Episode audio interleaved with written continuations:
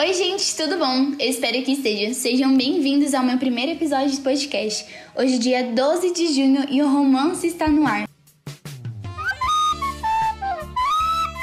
Porque hoje aqui no Brasil é Dia dos Namorados e esse episódio, por mais que possa estar aparecendo algum início de comédia romântica brega, na verdade hoje nós vamos falar sobre carência. Não necessariamente dentro de um contexto amoroso e também esse podcast não vai ser um consolo para você que tá solteiro, que está pensando, oh meu Deus, tá todo mundo postando fotinha de namorada, de casal no Instagram e eu estou aqui sozinho, até quando? Essa mensagem talvez seja até mais importante para quem já está dentro de um relacionamento e você vai entender por quê. Bom, primeiramente eu fui me inteirar um pouco sobre o assunto para não trazer apenas os meus achismos e as minhas perspectivas. E a primeira coisa que eu fui atrás foi de saber da onde que vem a carência, sabe? Da onde que é a origem dela. E nessa procura, eu achei um vídeo muito interessante de uma psicóloga dizendo que a carência afetiva, ela tá ligada à construção do nosso eu. Ou seja, está ligado com a forma com que você foi criado. E a melhor forma de lidar com isso é primeiramente conhecer e perceber que nós não somos saciados pelo outro. O fato de você se sentir completo não pode estar depositado em uma pessoa. Então esqueça aqueles clichês, sabe, de que você é uma metade procurando outra metade para ser um inteiro. Você precisa ser completo para ter um relacionamento saudável com outra pessoa. Seja esse relacionamento qual for, seja uma amizade, um relacionamento amoroso, um relacionamento de pai filha, mãe filha, enfim, independente. Você precisa encontrar uma plenitude no qual as pessoas ao seu redor, elas não te completam, e sim te complementam. É diferente.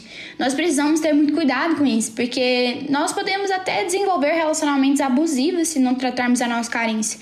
Veja bem, um relacionamento abusivo não se limita apenas a agressões. Uma pessoa carente facilmente pode tentar ser controladora das circunstâncias, das situações sobre outras pessoas, com chantagens emocionais, por exemplo, mesmo que indiretamente. Esteja atento, você pode estar sendo uma pessoa tóxica até para as pessoas que você mais ama.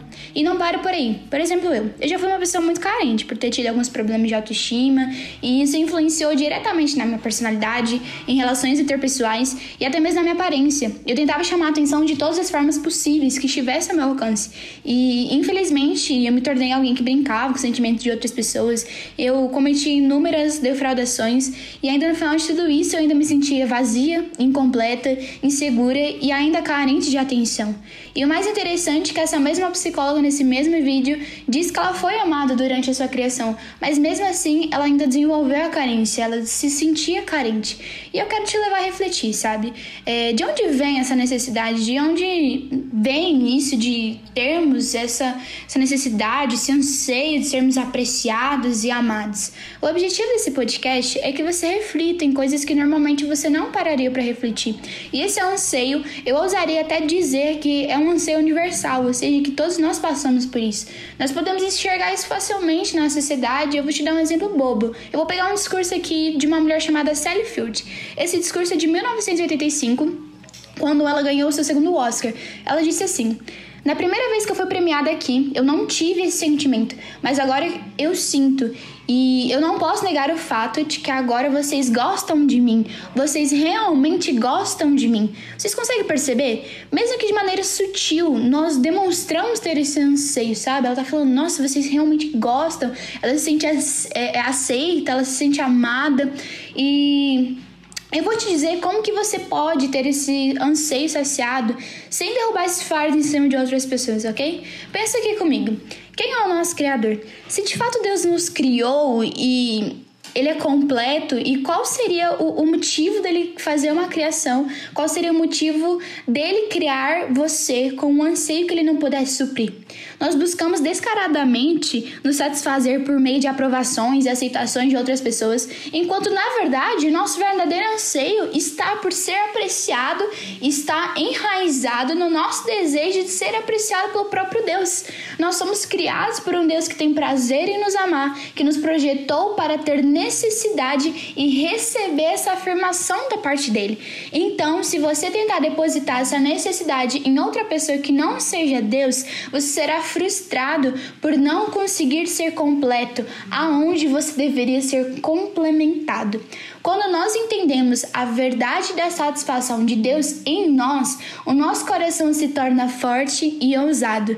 E se isso te escandaliza de alguma forma, meu querido, você não compreendeu o amor de Deus, ou pelo menos você se esqueceu o que, é Ele. O nosso valor para Deus não está ligado a quem nós somos, como alguns de vocês podem estar pensando, e sim quem nos deseja. E nós somos desejados pelo próprio Deus. Então, o quanto isso nos torna valiosos, mas não porque nós somos, mas pelaquilo que nós somos desejados, por quem nós somos desejados.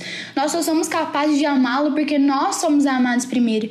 Isso se trata de nós sermos completos. Quando você reconhece o fundamento da sua existência, as outras coisas na sua vida aparentam ser complementares.